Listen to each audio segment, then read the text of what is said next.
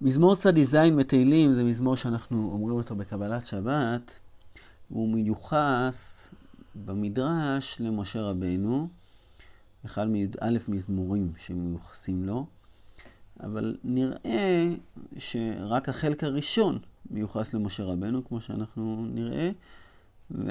או לתקופה של משה רבנו, אבל החלק השני זה שמעה ותשמח ציון ותגן על יהודה, זה חלק מאוחר יותר. אז ננסה להבין את היחס בין שני החלקים. החלק הראשון של המזמור, השם הלך תגל לארץ, ישמחו איים רבים, התייחסות לאנשים רחוקים, הארץ והאיים רבים, אבל תיאור הוא תיאור שמאוד דומה למעמד הר סיני.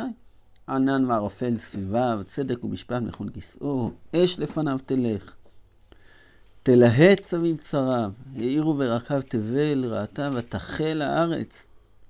הרים כדון הגנמס ומלפני השם, מלפני אדון כל הארץ, הגידו השמיים צדקו, וראו כל העמים כבודו, זה ממש מתאים לתיאורים שקראנו על מעמד הר סיני. ויהי קולות וברקים, וענן כבד על ההר, קול שופר חזק מאוד.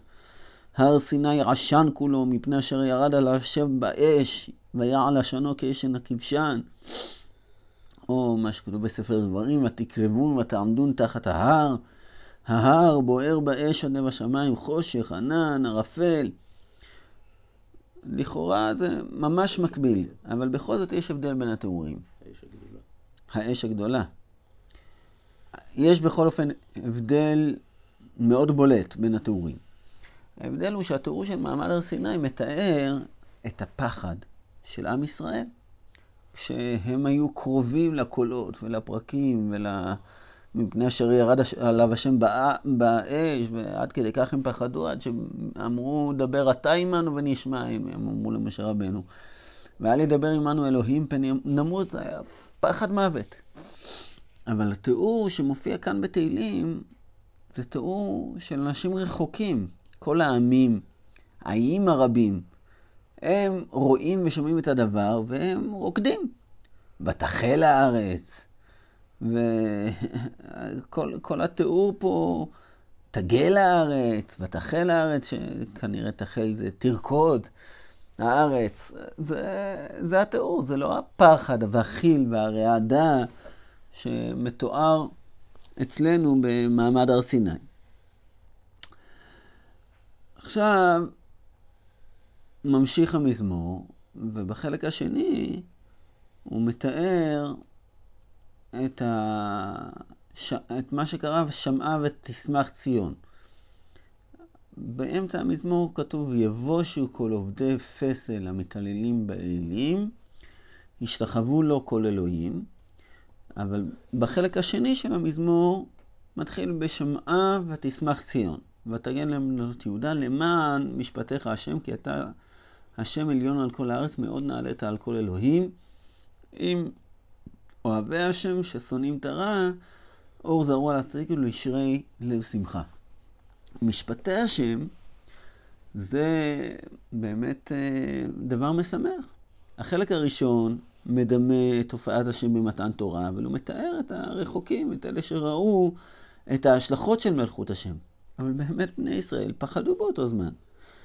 אבל אחרי הרבה שנים, אחרי הרבה זמן, מה נשאר לנו ממעמד הר סיני? אנחנו צריכים כל פעם וכל יום ללמוד את התורה, כאילו היום כל מי שמלמד את בנו תורה ואת בן בנו תורה, כאילו הוא קיבל תורה בהר סיני. אבל בסופו של דבר, מה שנשאר לנו זה משפטי השם. זה הדברים, החוקים והתורות. ומשם אנחנו שמחים.